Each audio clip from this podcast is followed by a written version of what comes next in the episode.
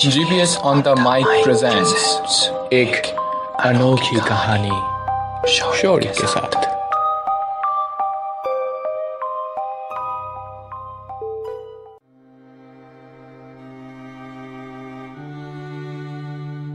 कोटा राजस्थान पर बसा हुए एक ऐसा शहर जहाँ भौगोलिक दृष्टि से तो कोई खासियत नहीं दिखती पर लोगों का कहना है कि यहाँ की मिट्टी में ज्ञान की उत्पत्ति होती है।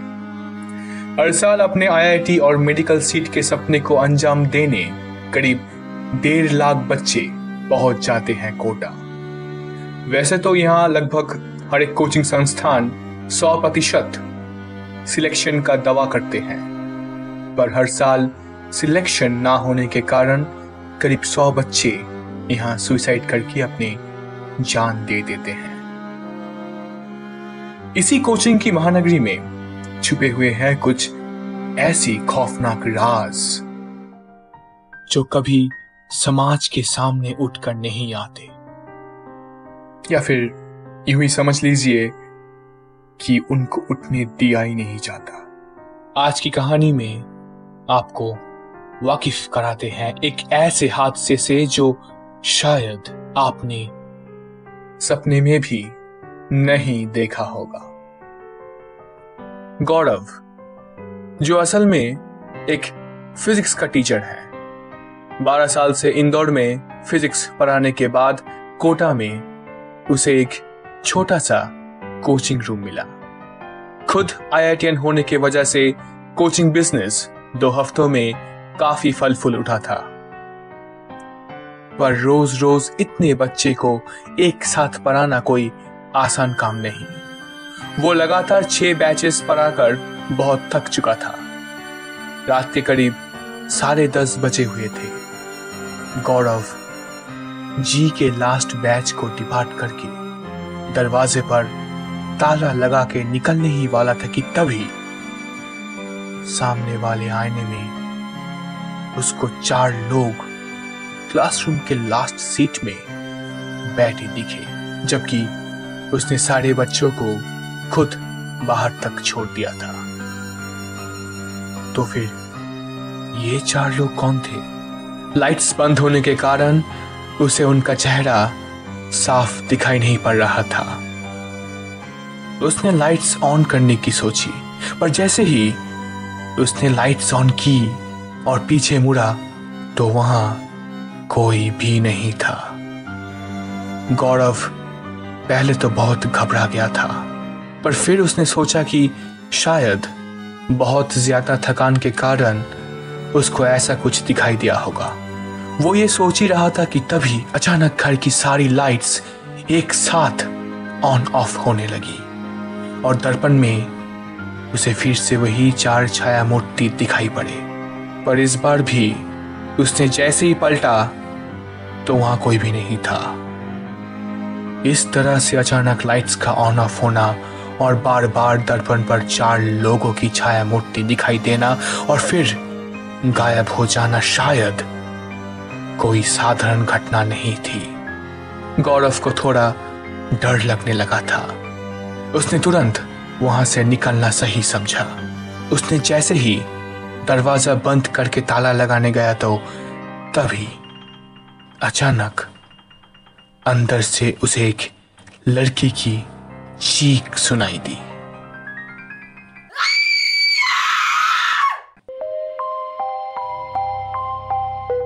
GPS on the mic presents एक अनोखी कहानी शौर्य के साथ।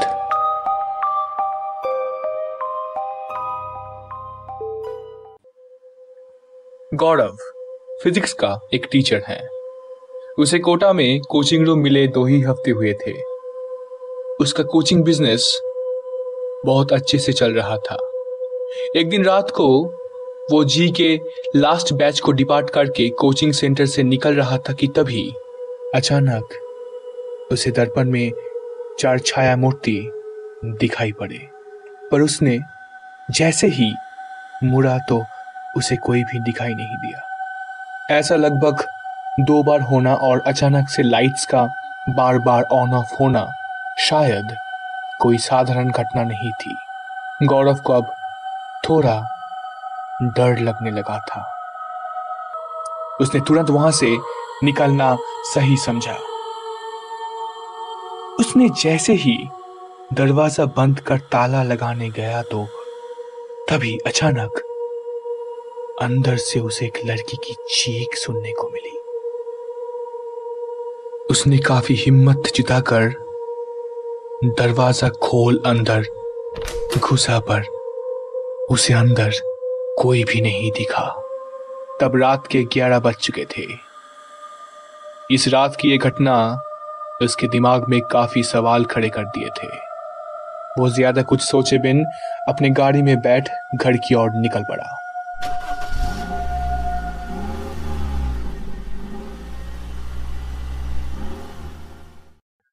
उस रात गौरव को अच्छी नींद नहीं आई, पर इतनी भागा दौड़ी की ज़िंदगी में सोचने का वक्त कहाँ है साहब? गौरव सुबह उठ के कैब पकड़ के कोचिंग सेंटर निकल पड़ा। उसने पहला क्रॉसिंग ही पार किया कि तभी रेड लाइट पर गाड़ी के सामने एक छोटी सी बच्ची आकर खड़ी हो गई।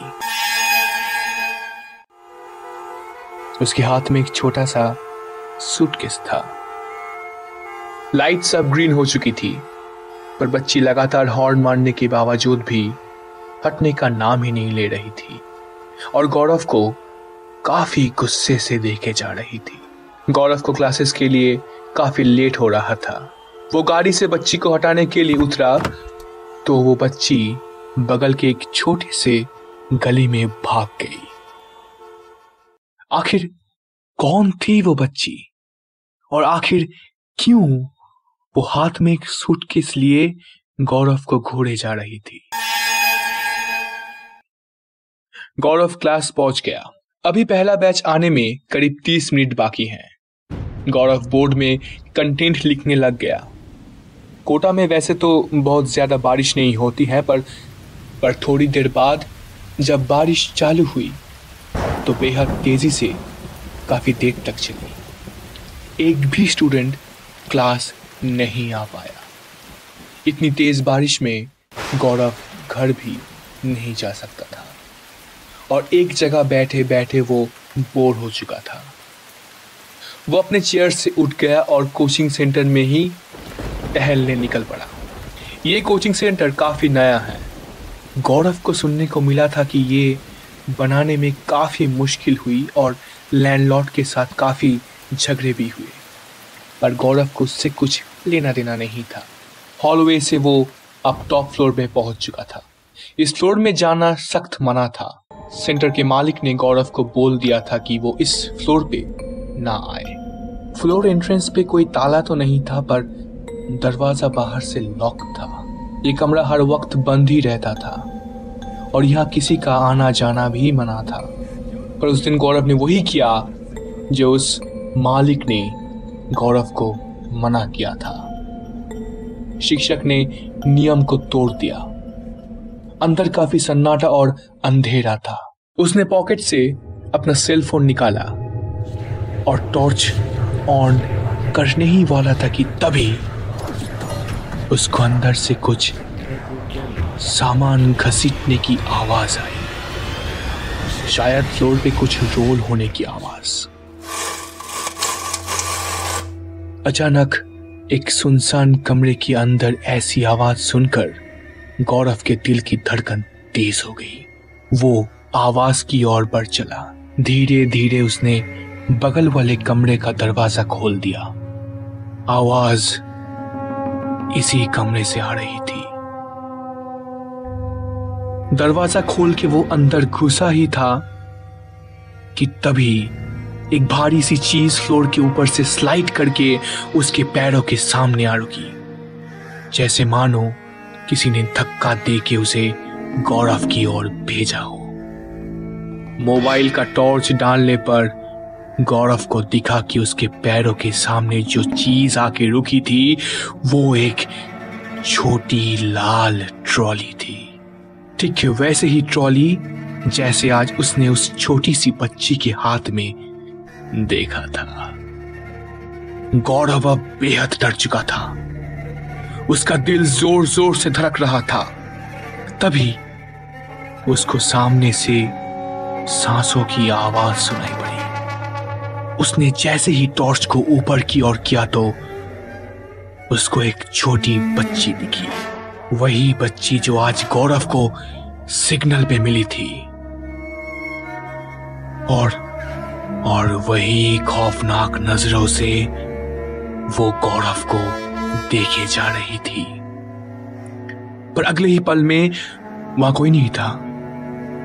गौरव डर के मारे जम गया। उसका पूरा शर्ट पसीने से भीग चुका था। उसके साथ अभी तक हुई सारी घटनाएँ इसी बात को दर्शा रही थी कि कुछ ऐसे राज छुपे हुए थे उस रूम में। जिसकी खबर सिर्फ़ कोचिंग सेंटर के मालिक को ही थी। सुनते रहिए।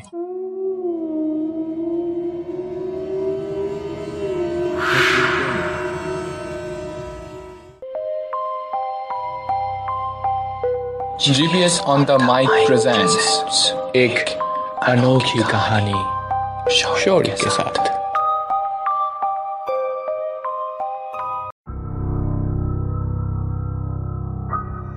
गौरव फिजिक्स का एक टीचर है। उसे कोटा में कोचिंग रूम मिले दो ही हफ़्ते हुए थे।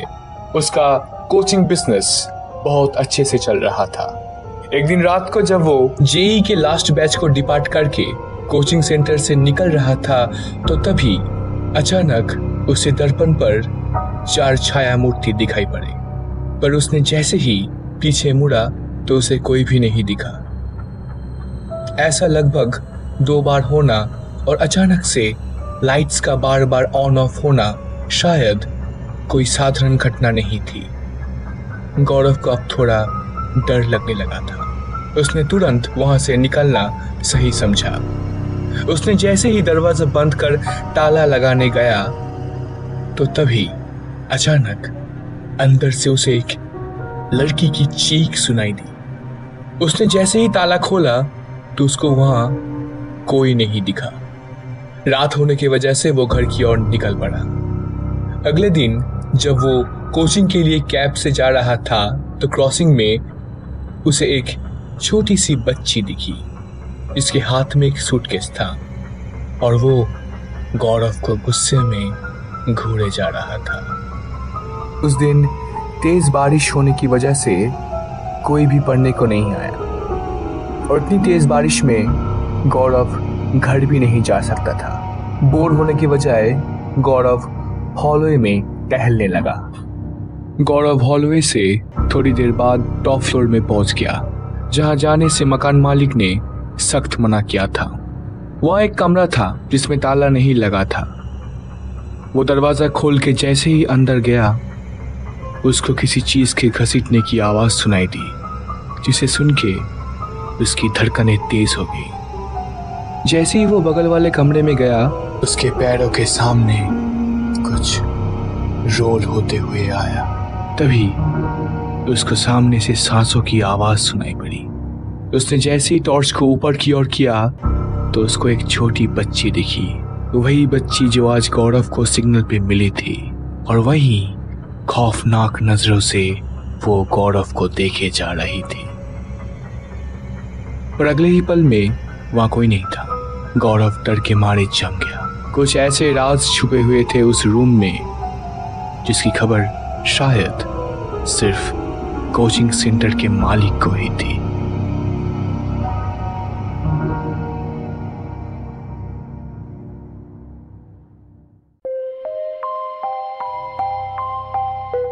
GPS on the mic presents एक अनोखी कहानी शौर्य के साथ।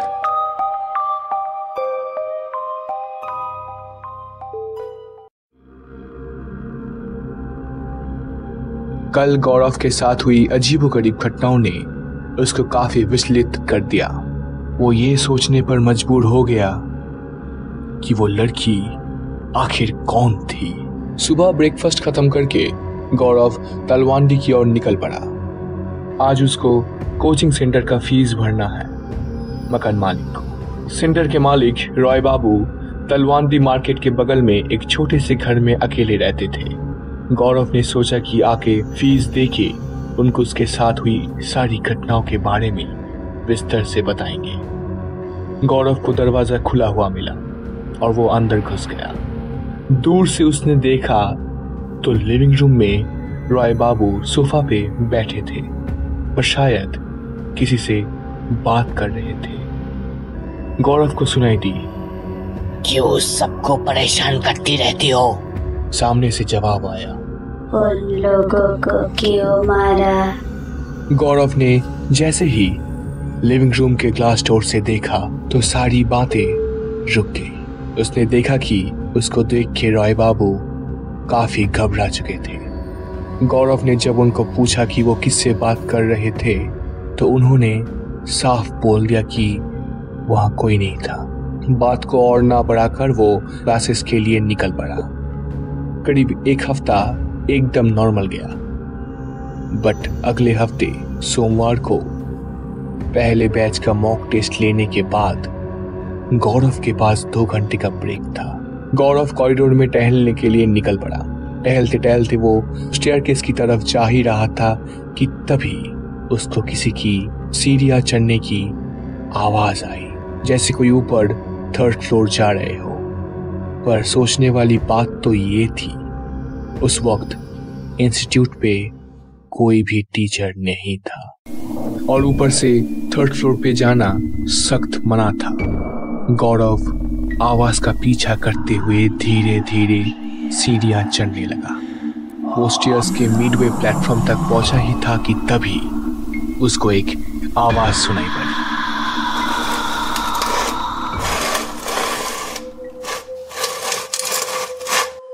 सीढ़ियों से कोई सामान घसीट के ऊपर उठाने की आवाज़। छोटे कदमों से वो जब थर्ड फ्लोर पहुँचा तो उसको दरवाज़ा खुला हुआ मिला। घबराया हुआ गौरव कमरे में घुस गया। चारों तरफ़ इतना अंधेरा था कि उसको कुछ दिखाई नहीं पड़ा। पॉकेट में हाथ डालकर उसने अपना फ़ोन निकाला। उसने फ्लैशलाइट को जैसे ही ऑन किया तो सामने उसको वही छोटी सी लाल ट्रॉली दिखी, जो उस बच्चे के हाथ में थी।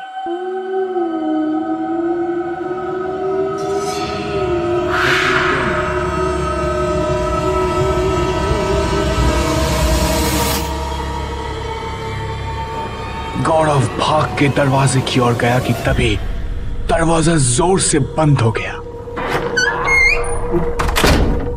उसने खोलने की कोशिश करी, पर दरवाज़ा नहीं खुला।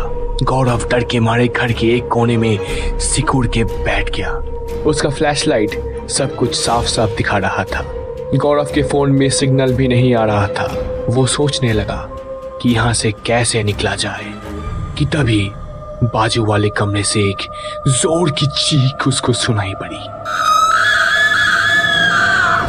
ऐसा खौफ उसने अपने ज़िंदगी में भी कभी महसूस नहीं किया था। उसी घर में एक छोटी सी तरल रेखा की धारा धीमे धीमे उसकी ओर आने लगी। उसको समझ नहीं आया कि वो तरल आखिर था क्या। ठीक जब वो धारा गौरव के सामने आके रुक गई तो फ्लैशलाइट में उसको दिखा कि वो खून है। पर उसकी घबराहट की सीमा तो तब पार हो गई जब अगले ही पल उसको उसी कमरे से एक ज़ोर का गन शॉट सुनाई दिया। गौरव जी जान से दरवाज़ा खोलने की कोशिश करने लगा।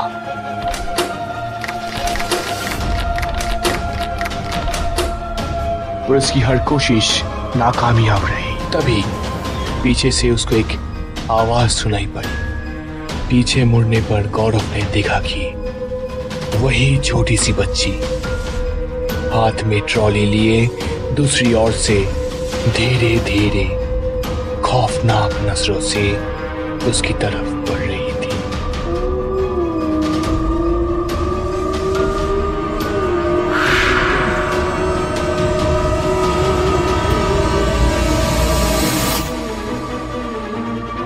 गौरव, ईश्वर का नाम लेके दरवाजे को किसी भी हालत में खोलने में लग गया और इस बार दरवाज़ा खुल गया।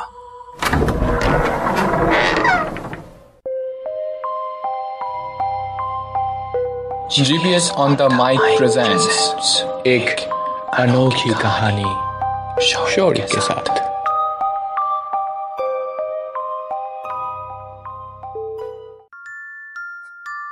गौरव अपने कोचिंग सेंटर में काफ़ी अजीबोगरीब घटनाओं से विचलित हो उठा था।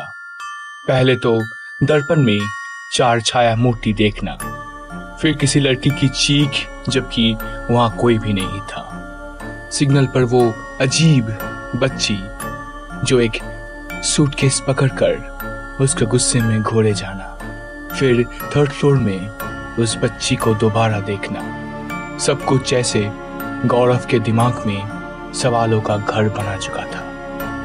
अगले दिन जब मकान मालिक को फ़ीस देने गया तो गौरव को दरवाज़ा खुला मिला। अंदर जाते ही वो चौंक गया। जब उसने देखा कि रॉय बाबू सोफा पे बैठ के किसी से बात कर रहे थे। करीब एक हफ़्ता बाद सोमवार को क्लास के ब्रेक के बीच उसको फिर से थर्ड फ्लोर से सीढ़ियाँ चढ़ के कुछ घसीट कर ले जाने की आवाज़ आई। जैसे ही वो थर्ड फ्लोर में जाके उस कमरे में गया तो फिर से उसको वो लाल रंग की ट्रॉली उसके पैरों के सामने मिली। पर जैसे ही वो कमरे से भागने वाला था तो तभी कमरे का दरवाज़ा बंद हो गया। लाख कोशिशों के बावजूद भी भी वो दरवाज़ा नहीं खुला। तो डर के मारे गौरव कमरे के कोने में सिकुड़ के बैठ गया। अचानक उसे एक जोरों की चीख सुनाई पड़ी। गौरव अंदर तक डर चुका था। फिर उसने देखा कि एक तरल रेखा उसके सामने बहती आ रही थी। फ्लैशलाइट में देखा तो उसको खून की धारा नज़र आई। उसके रूह काँप उठे जब अचानक उसको एक गन शॉट सुनाई पड़ा। गौरव ने अचानक एक आवाज़ पर मुड़ के देखा कि वो बच्ची उसकी तरफ़ खौफनाक नज़रों से घोड़े जा रही थी। उन लोगों को क्यों मारा? गौरव दरवाज़ा खोलने की बहुत कोशिश की और कैसे भी इस पर दरवाज़ा खोलने में कामयाब हो गया। गौरव भाग के बिल्डिंग से बाहर निकल गया। दौड़ते दौड़ते वो पहुँचा बगल के चाय वाले के पास। खुद को किसी तरह संभाल के गौरव बेंच पे बैठ के चार कप चाय के साथ एक पैकेट सिगरेट पी गया। उसको बेचैन देख के जब चाय वाले ने उसको पूछा तो गौरव ने चाय वाले को सब कुछ बता दिया। तभी चाय वाले ने उसको पूछा, तुम थर्ड फ्लोर गए थे क्या? गौरव की आँखें खुली की खुली रह गई। दो साल पहले यहाँ मिस्टर डिसूजा और उनका परिवार रहता था। विज्ञान नगर में सेंटर का क्रेज तो पता ही है। वो भी नहीं बचे। रॉय बाबू काफ़ी उलझे आदमी हैं। बहुत पहुँच है उनकी। कोटा के एक नंबर प्रमोटर हैं और मंत्री साहब के खास आदमी। यहाँ सबको पता है, डिसूजा साहब ने जब घर बेचने से इनकार कर दिया था। तो एक दिन रात में डिसूजा सर और उनकी फैमिली को मार दिया। पुलिस को बाकी तीन फैमिली मेंबर्स की लाशें तो मिली, पर उनकी बच्ची और उसकी मनपसंद सूटकेस किसी को नहीं मिला। पर केस नहीं हुआ उन पर। यहाँ तक कि हम लोगों को भी डरा कर रखा है कि अगर कानो कान किसी को खबर हुई तो जान से मार डालेगा। गौरव को अभी समझ आ रहा था कि आखिर पहले दिन सीट पे बैठे वो चार लोग कौन थे। गौरव, राय बाबू के घर की ओर चल पड़ा, पर इस बार भी दरवाज़ा खोलने पर उसने देखा कि रॉय बाबू किसी से बात कर रहे थे। गौरव इस बार जब अंदर गया तो रॉय बाबू बिल्कुल नहीं घबराया। गौरव को राय बाबू का गला काफ़ी भारी और डरावना लग रहा था। तुम थर्ड फ्लोर गए थे?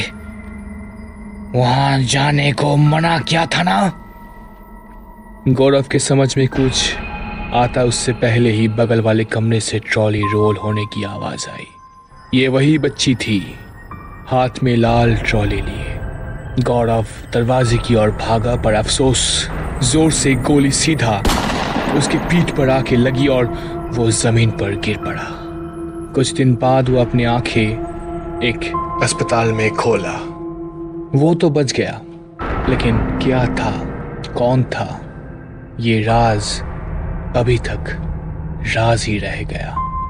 उसने ठान लिया कि कुछ ही दिन बाद वो कोचिंग सेंटर छोड़ के कहीं और चला जाएगा।